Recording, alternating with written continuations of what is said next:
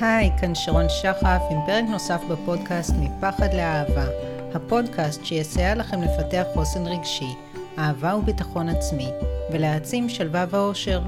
כל זאת בדרכי הישירה, המדויקת ולעיתים הנוקבת. למי שעדיין לא מכיר, אני שרון שחף, מאמנת אישית, מנחת תהליכי התעוררות רוחנית, ומחברת הספר 100% בחירה. בפרק של היום אני עומדת לדבר על נושא שמעניין מן הסתם כל אחד ואחת, על איך ניתן להפוך לאדם חיובי יותר, שמרגיש טוב יותר ונהנה יותר מהחיים.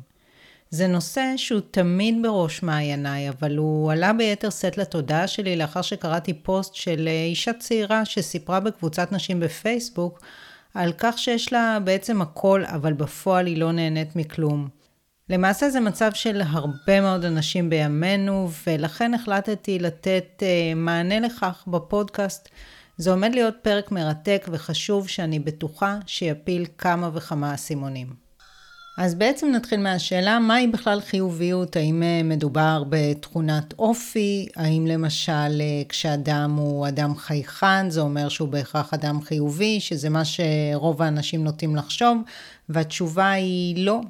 קודם כל, כולנו נולדים חיוביים במהות. אין דבר כזה. כשתינוק נולד, הוא נולד פתוח לחיים, הוא נולד אה, חיובי, הוא נולד טוב במהותו. ההשפעות על התינוק מתחילות לפעמים אפילו אולי מהשלב של הרחם, אם אה, הוא חשוף למצב נפשי לא טוב של ההורים, לריבים קשים בבית, למצב בריאותי לא טוב, אבל במהות הבסיסית כולנו חיוביים וטובים ופתוחים לחיים.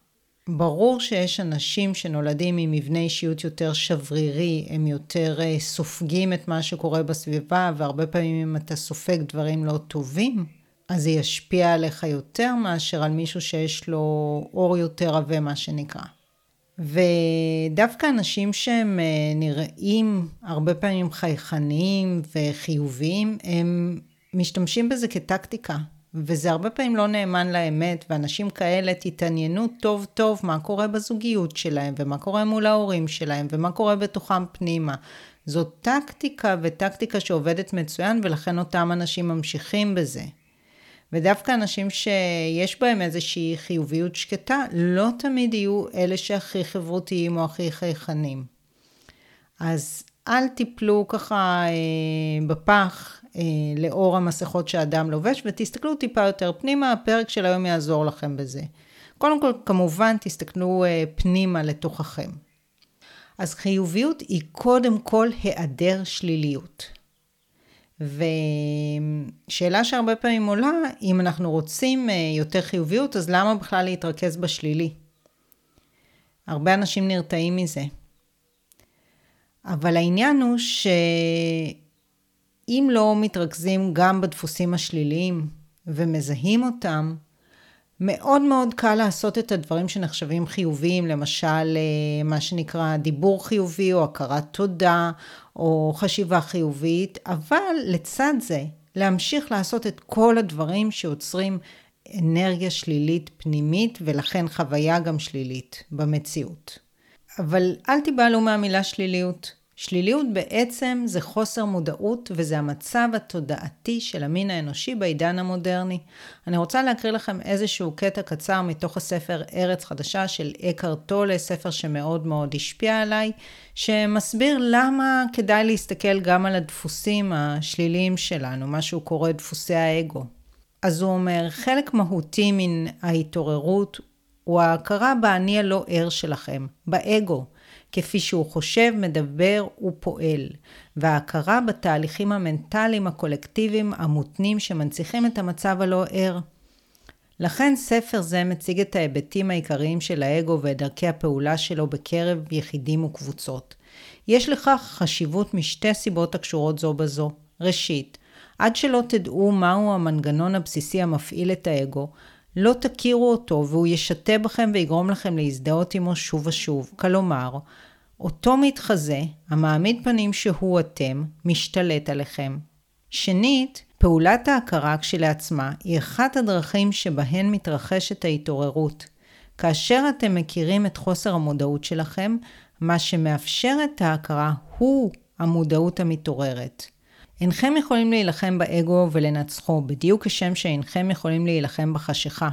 כל מה שדרוש הוא אור, אור המודעות. אתם אותו האור.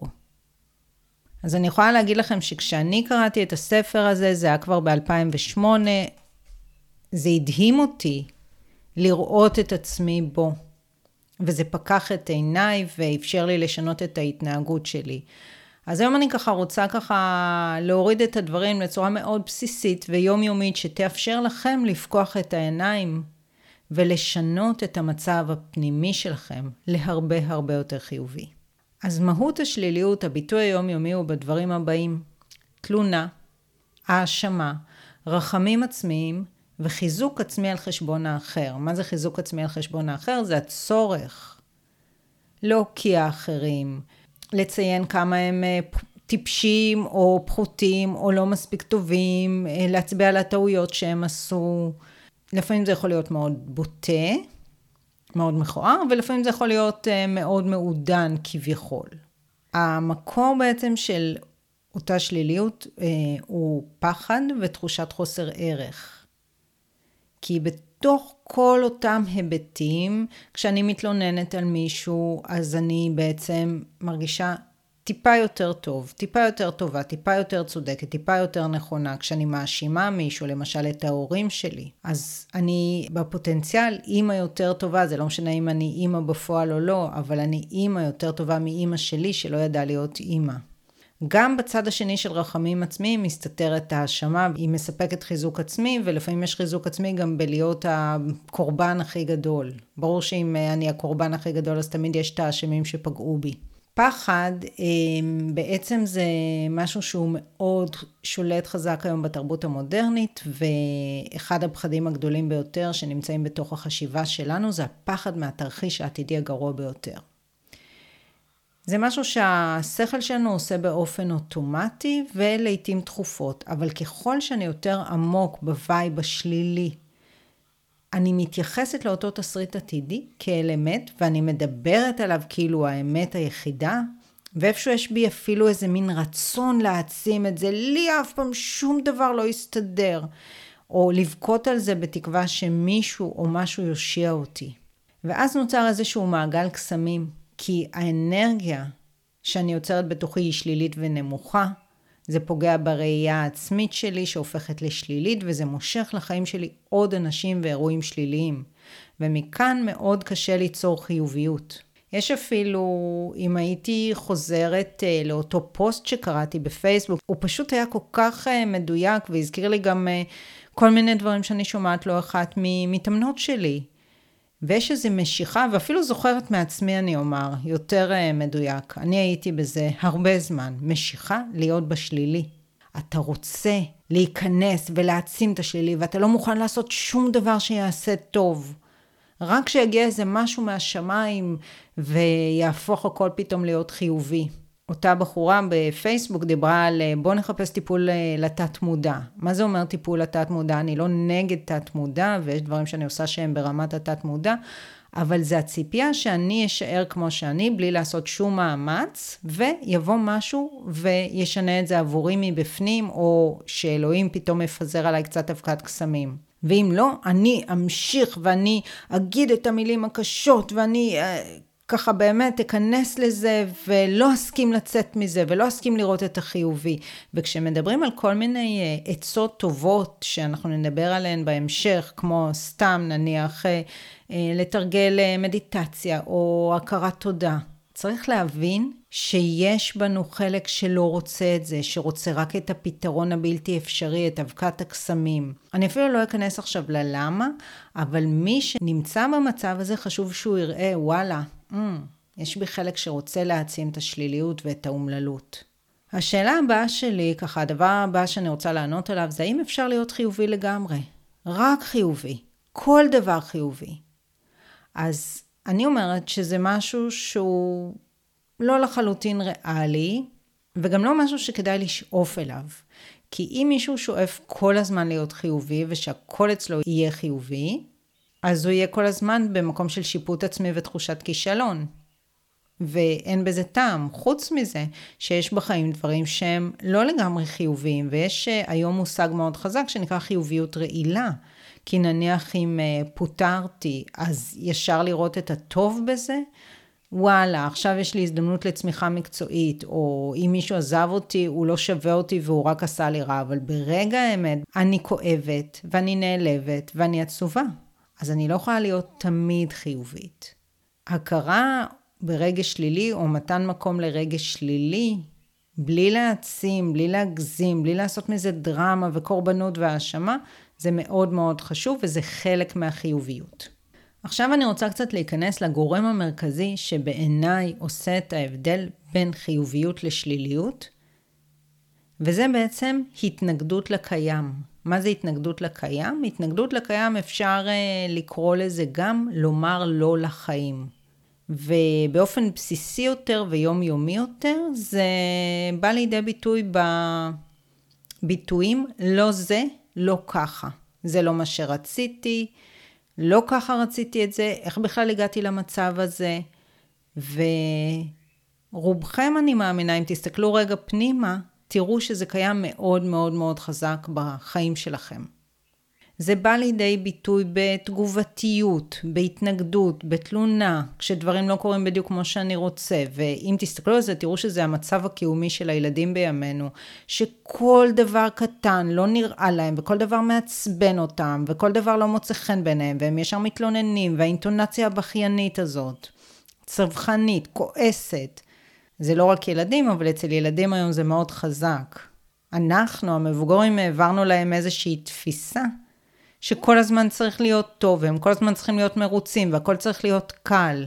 אנחנו כל הזמן על כל דבר קטן מרחמים עליהם ומרגיעים אותם, וזה יוצר המון המון שליליות, כי אם אתה מתנגד לכל דבר שקורה, אתה כל הזמן בשליליות, לא בחיוביות. התנגדות אה, לקיים יכולה לבוא באמירות כמו זה ממש מעצבן אותי על כל דבר קטן, בהבעות פנים כעוסות, בתגובות דרמטיות, כשמישהו עושה משהו, אה, בהתעסקות תכופה בחולשות של אחרים, בכישלונות של אחרים, וגם באמירות שמתייחסות לעבר, למשל, לא הייתי צריכה לעשות ככה, או לא היית צריך לעשות ככה, או אמירות שמתייחסות לעתיד. עכשיו נצטרך לעשות ככה, ועכשיו נצטרך לעשות אחרת, ולמה זה היה צריך לקרות, ו... ככה, אבל על כל דבר קטן, שום דבר לא עובר בשקט, כל הזמן צריך להעיר. אוקיי, נסענו בדרך, והבן זוג שלי איתה בדרך, למה? אוף, עכשיו בגללך. נו, כן, ועד שנגיע עכשיו. זה גם סוג של התנגדות לקיים, אוקיי, זה קורה. רגע אני יכולה לשבת בשקט, רגע אני יכולה לתת לזה מקום, אולי להסתכל על הנוף, אולי להכיל רגע את העצבים שעולים בתוכי. עכשיו, התנגדות לקיים יכולה להיות גם מוצדקת לכאורה. אני אומרת מוצדקת לכאורה, כי באמת לפעמים בחיים יש דברים שהם מאוד לא נעימים ומאוד לא רצויים. למשל, איזשהו מצב בריאותי קבוע, איזשהו מצב פיננסי שנקלענו אליו, או משהו במראה שלנו שאנחנו לא אוהבים, או משהו בתכונות האופי של בן בת הזוג. ואין לי מה לעשות לגבי זה. זאת אומרת, יש דברים שיש לי מה לעשות ויש דברים שאין לי מה לעשות. אם למשל יש איזשהו מצב בריאותי קבוע, אז יש הרבה אנשים שלא מוכנים לקבל את זה. וכשאני לא מקבלת משהו שהוא קבוע, זה צובע את כל המציאות שלי בכאב עצום ובשחור. וזה לא מאפשר התמודדות. אני לא אומרת לאהוב את זה, אני לא אומרת לקום בבוקר ולהגיד על זה תודה, אבל קבלה פנימית, קבלה של עובדה, היא דבר שעושה את ההבדל בין חיים של אומללות לחיים מספקים, לחיים שמעבר לאותו גורם לא נעים אני יכולה לחוות המון המון טוב. יש אנשים שחיים שלמים, ולא יש אנשים, רוב האנשים, הרבה אנשים, לא יודעת אם הרוב, אבל הרבה מאוד, מתנגדים למי שהיו, או עדיין הינם ההורים שלהם, הם לא היו הורים מספיק טובים, הם לא נתנו לי את מה שאני הייתי צריכה, וקשה לי, או אני לא מסוגלת לוותר על זה שזה לעולם לא יהיה לי. לא יהיה לי את האימא המכילה, את האימא המבינה שאומרת את הדבר הנכון. ותחשבו על האבסורד שבזה, כי זה פשוט לא יהיה. זה לא יהיה, לא משנה כמה אני אריב עם אותה אימא, ולא משנה כמה אני אבכה על זה, ולא משנה כמה אני אחזור על כמה שהיא גרועה. עדיין לא תהיה לי את אותה אימא שהייתי רוצה בדמיון, בחלום, בלב, וזה מאוד הגיוני לרצות את זה. אבל מה קורה כשאני נלחמת בתחנות רוח, בדבר שלא יכול לקרות? אני רוצה להיות בן אדם דקיק ורזה, בוא נגיד שאני לא מדברת כרגע על דיאטה, אני מדברת על מבנה, והמבנה שלי יותר רחב. אז אני יכולה כל פעם שאני מסתכלת בראי לשנוא את עצמי ולהגיד שאני לא מקבלת את זה, או להרעיב את עצמי, ואני יכולה לחיות טוב ולחיות עם גוף בריא וליהנות מהחיים. ולקבל, זו עובדה. זה לא תמיד פשוט, ואני יודעת שזה לא תמיד פשוט, אבל ברגע שמקבלים את זה, זה הופך את כל החיים להרבה הרבה יותר קלים. ממש שינוי של 180 מעלות. כשאנחנו חיים בזוגיות, אז הרבה פעמים אנשים לא מקבלים את המגבלות של בן בת הזוג. זאת אומרת, הם לא נמצאים בבחירה, הם מנסים לשנות את האדם שמולם, והם איפשהו מסרבים להבין את המגבלות. ואז יש ריבים אינסופיים שלא מובילים לשום מקום. לעומת זאת, להיות בבחירה, זה המקום שאני מבינה, אוקיי, את זה הוא מסוגל לעשות, את זה הוא לא מסוגל לעשות, אני מסוגלת לחיות עם זה או לא מסוגלת לחיות עם זה, ובהקשר הזה אני מאוד ממליצה להקשיב לפרק בפודקאסט על איך להימנע ממריבות, איך לריב נכון ולהימנע ממריבות, פרק 4 לדעתי. עכשיו, התנגדות לקיים או שליליות יכולה גם לבוא לידי ביטוי ממש בצורך לשנוא, באמירות סופר קשות ובוטות כלפי אחרים, באמירות כמו הלוואי שהייתה דורסת אותי משאית, ואנשים שאומרים את זה הרבה פעמים אין להם באמת שום כוונה להתאבד. ואנשים מרגישים שכשהם אומרים דברים כאלה, הם מוציאים איזשהו קיטור, או באמת באותו רגע הם מרגישים שנאה, ותחשבו, להרגיש שנאה לבן אדם זה דבר מאוד מאוד אה, קשה, זה צורך. זה צורך שאנחנו מטפחים אותו, ובטח אם אה, מישהי זו חברה לעבודה, שפשוט היא אולי לא אינטליגנטית, היא עובדת לא טוב, אני שונאת אותה, אני ממש לא יכולה להסתכל עליה. זה דברים שאנחנו מטפחים מתוך אותה אנרגיה שלילית שנמצאת בתוכנו, והם מלבים את אותה אנרגיה שלילית שנמצאת בתוכנו. ולפעמים הצורך הזה עולה מבפנים, אבל מה יקרה אם אני לא אענה לו? אם אני רגע אקח נשימה, ואז אני רואה שחלק גדול מהשנאה הזאת במרכאות זה האנרגיה השלילית שלי. יש גם uh, אמירות פחות קשות שאנשים הרבה הרבה אומרים וכדאי לשים לב אליהן, כמו אני לא מסוגלת יותר, נמאס לי, זה גדול עליי, החיים גדולים עליי, להיות אימא זה גדול עליי. ואנשים שאומרים דברים כאלה ובכלל אומרים אותם לעיתים תכופות, מאוד מאוד כדאי להימנע מזה, זה מאוד לא בריא, זה מאוד צובע הכל בשחור. ושוב, זה התנגדות לקיים. זה לא שאם אני אגיד את זה, זה ישנה משהו במציאות, חוץ מאת היכולת שלי להתמודד ואת איך שהדברים נראים. כמובן שבתוך אותה התנגדות לקיים יש גם את הבכי על מר גורלי, שיש בו הרבה פעמים תקווה כמוסה שמישהו ישמע ויושיע אותי, זה יכולה להיות אימא או חברה, או אולי בורא עולם כשאני בוכה ביני לבין עצמי. אז אני לא אומרת לא לבכות עם עולות דמעות, אני אומרת תשימו לב אם אתם יושבים ומקוננים על מר גורלכם ועל מה שקרה ועל מה שעלול לקרות ועל מה שקורה כרגע ועל מה שלא קורה כרגע. גם שיפוט עצמי הוא סוג של אה, התנגדות לקיים, כי יש בו התנגדות לאיך שאני מרגישה, לאיך שאני חושבת ולמה שאני רוצה. אני לא מדברת על ביקורת עצמית במובן החיובי שלה, אני מדברת על שיפוט עצמי הרסני, על הלקאה עצמית. ומאחורי כל אותה התנגדות לקיים יש היאחזות ברעיון שהחיים אמורים להיות קלים או מושלמים. והרבה פעמים היום מטפחים את זה הרבה מנטורים.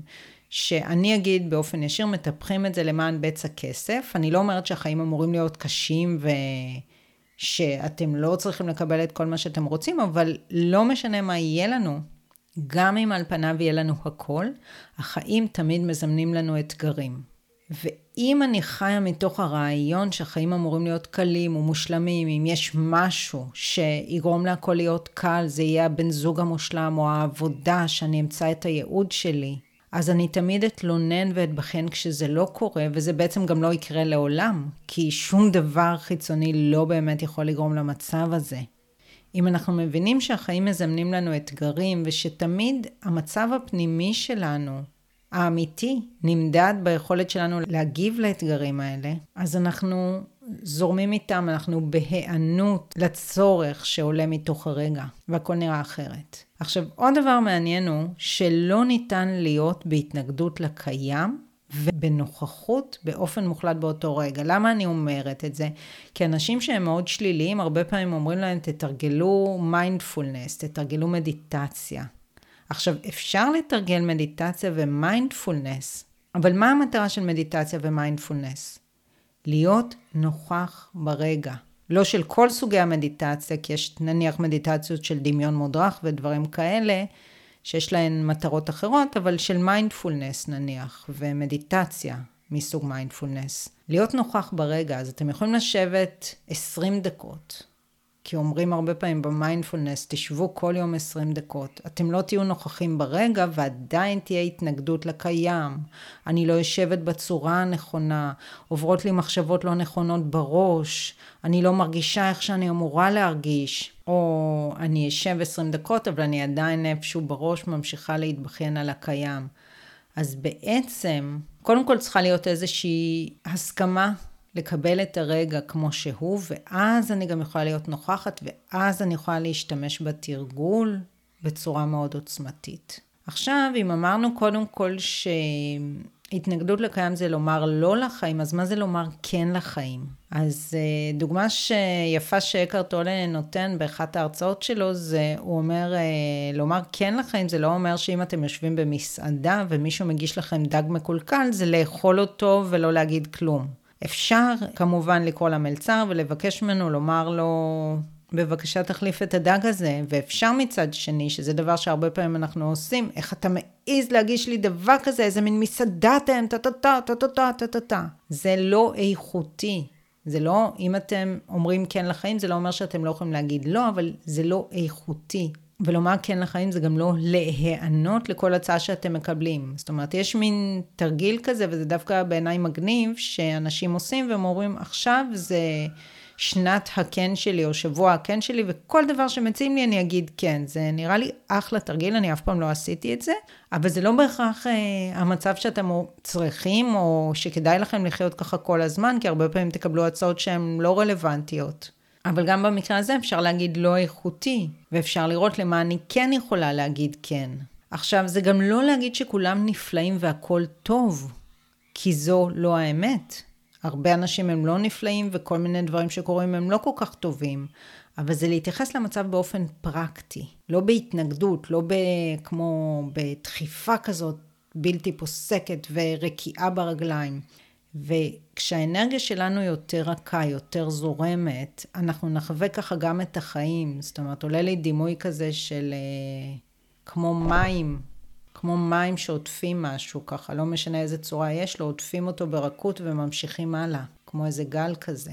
עכשיו, עוד דבר שככה אני רוצה להתייחס אליו, זה כל הנושא של הכרת תודה, שזה דבר שהוא מאוד מאוד חזק, ומדברים עליו המון.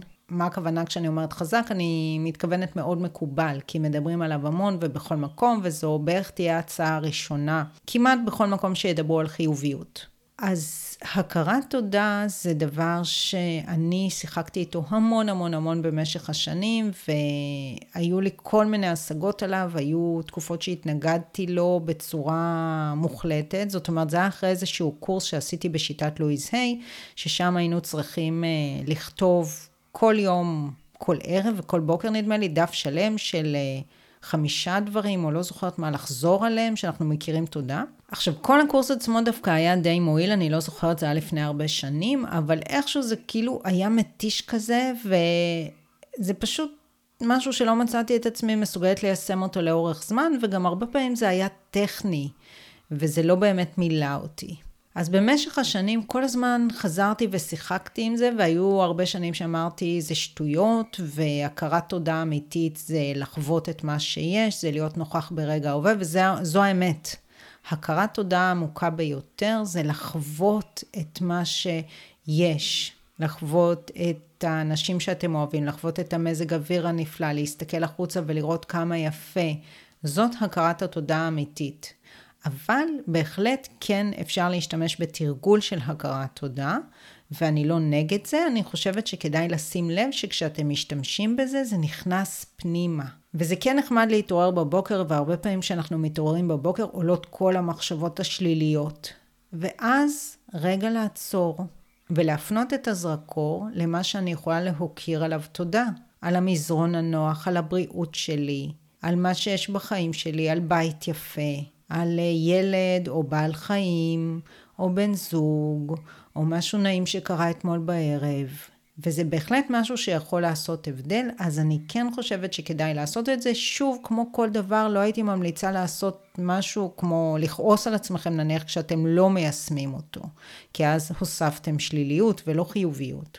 וגם לא להשתמש בהכרת התודה, כמו שדיברנו על חיוביות רעילה. זאת אומרת, עכשיו אני רק אכיר תודה, ואני אכיר תודה על זה שכמו שאמרתי, פיטרו אותי מהעבודה. אה, רגע, תנו לי לחשוב על זה. לא. אז זה ככה בגדול לגבי הנושא של אה, התנגדות אה, לקיים, התנגדות לחיים. סוג נוסף הוא בעל עוצמה אנרגטית רבה של נוגד חיוביות, זה מושג יפה ככה שחשבתי עליו לשליליות, זה קורבנות. שבעצם uh, המהות של קורבנות זה התעסקות מוצדקת uh, לכאורה בהוקעה ובמה שעבר עליי. זאת אומרת, אם אני מתעסקת במה שעבר עליי, בפגיעות שחוויתי, אני מתעסקת בעצם בהוקעה.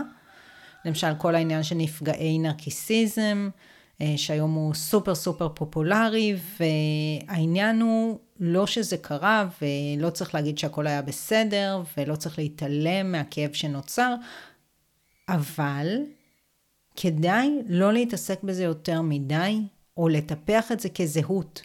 זאת אומרת, לא הייתי משתתפת בקבוצות uh, כאלה באינטרנט, ולא הייתי חוזרת על זה ברשת, וכמה גרוע מה שעשו לי, וכמה גרוע מה שההורים שלי עשו לי, ואימא שלי, איך היא עדיין עושה את הדברים האלה, והגרוש שלי. יש בזה גם המון חוסר ראייה עצמית של מה אני עשיתי ומה החלק שלי בעניין, ו... זה משהו שהוא מטפח אנרגיה עצומה, עצומה, עצומה של שליליות, של האשמה, של רחמים עצמיים. וצריך לראות איך מתעסקים בזה בצורה שהיא בריאה, ומשם צומחים הלאה. להתעסק במה שיקדם אותנו בחיים, במה שיעשה לנו טוב, לא כל הזמן במה שהיה ובמה שלא מוצא חן. עכשיו ככה אה, אנחנו מתקדמים לקראת סיום ואני רוצה להגיע לפתרונות ולהכוונות ולמה לעשות כדי להגביר את החיוביות. אז אני אגיד קודם כל דבר כזה ובתחילת הפרק דיברתי על זה שהרבה פעמים אנשים אה, לא רוצים. מה זה לא רוצים? אני אומרת ככה, אני אומרת דבר כזה, אין בן אדם שלא רוצה שיהיה לו יותר טוב. אין דבר כזה, פשוט לא קיים. אבל לפעמים אנשים הסתפקו בטוב שברגע הקטן. אם נאמר עכשיו עישנתי איזה שחטה, או שקעתי לי לתוך אה, צפייה באיזה בינג' בנטפליקס, אז כרגע לא רע לי, כי אני בסוג של מודעות נמוכה כזו, בסוג של טשטוש חושים, קהות חושים. ויותר טוב לי, יותר קל לי. ואנחנו הרבה פעמים כבני אדם נמשכים למקום הזה של הסיפוק המיידי, אבל כשזה ממלא את כל היום שלנו, אז בגדול יש את ה... אה, רע לנו, יש שליליות, יש חוסר סיפוק. הסיפוקים הקטנים האלה לא ייקחו אותנו למקום טוב באמת. אז לרצות באמת זה לרצות שיהיה לי טוב באמת, לרצות להיות במקום לא רק של איזשהו סיפוק ושכחה רגעית, אלא מקום שיהיה לי טוב, שיהיו לי חיים יותר מלאים, יותר בריאים, של הנאה יותר עמוקה, שלא תלויה בכל מיני דברים שיש להם תופעות לוואי. ולמשל לשבת בטיפול פסיכולוגי זה לאו דווקא רצון לשנות, לפעמים זה רצון ככה כמו להיכנס לעומק השליליות ולשבת ולדבר על זה וכמה אני צריכה עכשיו שנים לדבר ואני לא יכולה להשתנות עד שאני לא אדבר על זה במשך שנים. והטיפול מאפשר להישאר במקום ולהתבכיין על הקיים. ברור שטיפול פסיכולוגי יכול מן הסתם לעזור למי שרוצה להשתמש בו כדי uh, uh, לצאת מזה, אבל הפסיכולוג עצמו לא ידחוף אתכם לצאת. לא ידחוף אתכם הלאה, הוא ייתן לכם להישאר ולהתבחן על הקיים. אז לא כל אחד נמצא במקום שהוא יכול לעשות את השינוי, ולא כל אחד נמצא במקום שהרצון האמיתי והפנימי הזה עדיין יתעורר. וזה משהו שאפשר לראות, כי אתם תציעו למישהו הצעה, קום, תצא מהמסכים. והוא יגיד לכם, לא, אבל זה התמכרות, אני לא יכול. אוקיי, אם זו התמכרות ואתה רוצה באמת, ואתה רוצה להרגיש יותר טוב באמת, תיצור מבנה. מה זה ליצור מבנה? ליצור מבנה זה אומר, למשל, אני לפעמים אומרת את זה ללקוחות שלי, שהן אומרות לי שהן אה, לא מסוגלות לראות סדרה בלי לשחק בטלפון. במשך פרק אחד, 30 דקות, 45 דקות, תשימי את הטלפון בשקט בחדר אחר. אוקיי, זה תרגול בסיסי, אפשר ליצור כל מיני מבנים. אבל זה מבנה בסיסי כשמישהו מחליט שהוא מכור והוא רוצה להתחיל לצאת מההתמכרות הזו. אז להגיד אני מכור וזו התמכרות, מעיד על זה שאתה לא באמת רוצה לשנות. כן, אתה רוצה שאבקת הקסמים תגיע מהשמיים ומישהו יוציא אותך מזה, אבל זה לא עובד ככה. אין שום שינוי שאין בו אקטיביות. אפשר לקבל עזרה מבחוץ, אפשר, אבל תמיד יש צורך גם באקטיביות. אז בואו נגיד שאתם במקום שאתם כן רוצים באופן מאוד עמוק ואמיתי להגיע למקום יותר חיובי, שיותר אוהב את החיים ויותר נהנה מהחיים ויותר נהנה מהרגע. אז בואו נראה עם מה אפשר להתחיל. אז uh, הדבר הראשון שאפשר להתחיל איתו, וזה דבר מאוד מאוד בסיסי, זה העניין של תלונה. אפשר להתחיל לוותר על התלונה. זה יחסית קל ויחסית מאוד זמין. קודם כל אפשר לוותר על התלונה החיצונית. הנה עכשיו בא לי להתלונן, עכשיו בא לי לפרוק, להוציא קיטור, ואני מוותרת על זה ורואה מה קורה. ואני מבטיחה לכם שכשתתחילו לעשות את זה, אתם תרצו עוד. ואם עדיין ממשיכות לעבור לי תלונות בראש, ובהן אני פחות שולטת, במחשבות שעוברות לי בראש, אני יכולה להסתכל על הראש, בעצם להסתכל על מה שעובר לי בראש, ולציין לעצמי, הנה אני שוב מתלוננת, הנה אני שוב מתבכיינת, וזה משהו שאני עושה והוא מאוד מאוד אפקטיבי. לפעמים אפילו מעצם הראייה, התלונה דועכת. משתתקת. לפעמים אפשר להיעזר באיזשהו תרגול של נוכחות או מיינדפולנס, רגע להקשיב לנשימה, רגע להסתכל על משהו, אבל קודם כל זיהיתי את הדפוס והבחנתי בו ללא שיפוט. בעצם הנושא הזה של אה, לא להתלונן הוא כל כך חשוב. אפשר גם, אם אתם יושבים בעבודה, אז אפשר ככה, הרבה פעמים תתעורר איזה תלונה פנימית, אבל זה לא טוב וזה משעמם ואין לי כוח לזה. ומה קורה אם אני מחליטה לעשות את העבודה? פשוט לעשות אותה, ללא תלונה. אני יכולה גם להתבחן על זה שיש לי פחד מכישלון ולא לעשות כלום, ואני יכולה להבחין שיש לי פחד מכישלון ועדיין להחליט שאני עושה משהו, שאני קופצת למים, שאני עושה משהו קטן ולעשות את זה ללא תלונה. דבר נוסף שאפשר לעשות זה להתייחס, אפשר וכדאי לעשות כדי להרגיש יותר חיוביים וליהנות יותר מהחיים, זה להתייחס באופן הוגן ומכבד לאנשים שסביבכם. ו... בשביל זה לפעמים טיפה לצאת מעצמכם. למשל, אם יש לכם אימא שמאוד מאוד רוצה לראות אתכם ומאוד נעלבת שאתם לא באים לעשות מאמץ, ורגע לצאת מעצמי ומזה שקשה לי ולא נוח לי, ואני עושה משהו בשביל מישהו אחר, אני באה ואני יושבת פעם בשבוע, פעם בשבועיים, פעם בשלושה שבועות עם אימא שלי. אני יודעת כמה זה חשוב לה, ויכול להיות שאם יהיה לי חשוב טיפה לשמח אותה, אז גם לי יהיה יותר נעים במפגש הזה. עכשיו זה כבר לצאת מעצמכם, אבל להתייחס באופן הוגן ומכבד זה הבסיס. וכשאני אומרת אופן הוגן ומכבד, אני מדברת על אה, להתייחס לאנשים בפניהם באופן הוגן ומכבד, לאו דווקא אוהב, אה, וגם מאחורי גבם. זאת אומרת, אם אמרנו קודם את המילים הקשות וההוקעה והחוסר הוגנות כלפי אנשים אחרים, ובטח אם זה בן בת זוג שאני רגילה להוציא עליהם את כל העצבים שלי, או הורה שאני רגילה להוציא עליו את כל העצבים שלי, אז כדאי לי להתחיל לקחת על זה אחריות, אם אני רוצה בעצם לעשות שינוי במצב הפנימי שלי. דבר נוסף שהוא מאוד מאוד קריטי בפרט היום זה הנושא של לצאת מהמסכים, הזכרנו את זה קודם ודיברנו על ההתמכרות, אבל באמת, בגלל שהיום, אני חשבתי על זה בדיוק ככה לפני שהקלטתי את הפרק הזה ואמרתי, אני בדיוק לפני פחות או יותר 20 שנה הייתי במצב הקיומי הזה של אה, שליליות והתנגדות לחיים. אלא שאז לא היה את כל הנושא של המסכים כמו היום. אז הייתי חייבת לקום ולעשות דברים, כי אתה לא יכול לשבת ולבהות בקירות בבית. נאמר שישי שבת, אם אני שישי שבת לבד בבית ואין לי זוגיות ולא נסעתי להורים, אז uh, היום אנשים ישבו עם הוויד שלהם ועם הנטפליקס שלהם וייכנסו לא, לאותה קהות חושים, ואני לא יכולתי להרשות לעצמי, אז הייתי חייבת לעשות משהו אקטיבי. הייתי חייבת לקום וללכת ולעשות ספורט או לקרוא ספר. אז בכל זאת, למרות שהייתה שליליות עצומה, היה משהו קצת יותר בריא ויותר פעיל, שאפשר לי מדי פעם לצאת מהמצב הזה, והיום נורא נורא קל לשקוע. אז אתם צריכים להחליט שאתם אלה שלא נותנים לעצמכם לשקוע בקהות חושים הקיומית הזו. המלאת שליליות הזאת. אין דבר רע בלראות סדרה בנטפליקס, אבל לשקוע לזה, והרבה פעמים באמת אפילו בלי ממש לראות את הסדרה, זה לא טוב. ולשבת שעות בפייסבוק ובאינסטגרם ולקנא בחייהם של אחרים, זה הרסני. אז תיצרו לעצמכם מבנים שלא מאפשרים לכם את זה. למשל, תורידו את האפליקציה של הפייסבוק והאינסטגרם מהטלפון, ואז נניח תיכנסו רק במחשב ולא יקפצו לכם התראות. עכשיו, במקום זה אפשר באמת לעשות uh, דברים כמו ספורט, או קריאת ספרים, או יציאה לטבע. זה דברים שהם מאוד שונים באופי שלהם ובמהות שלהם. מי שאוהב לעשות uh, דברים כמו בישול, אפייה, גינון, כמובן שגם זה טוב, עבודות יצירה, שזה נפלא. ובאמת, אחד הדברים הכי הכי חשובים זה הנושא של נוכחות, ונוכחות זה לאו דווקא תרגול מיינדפולנס.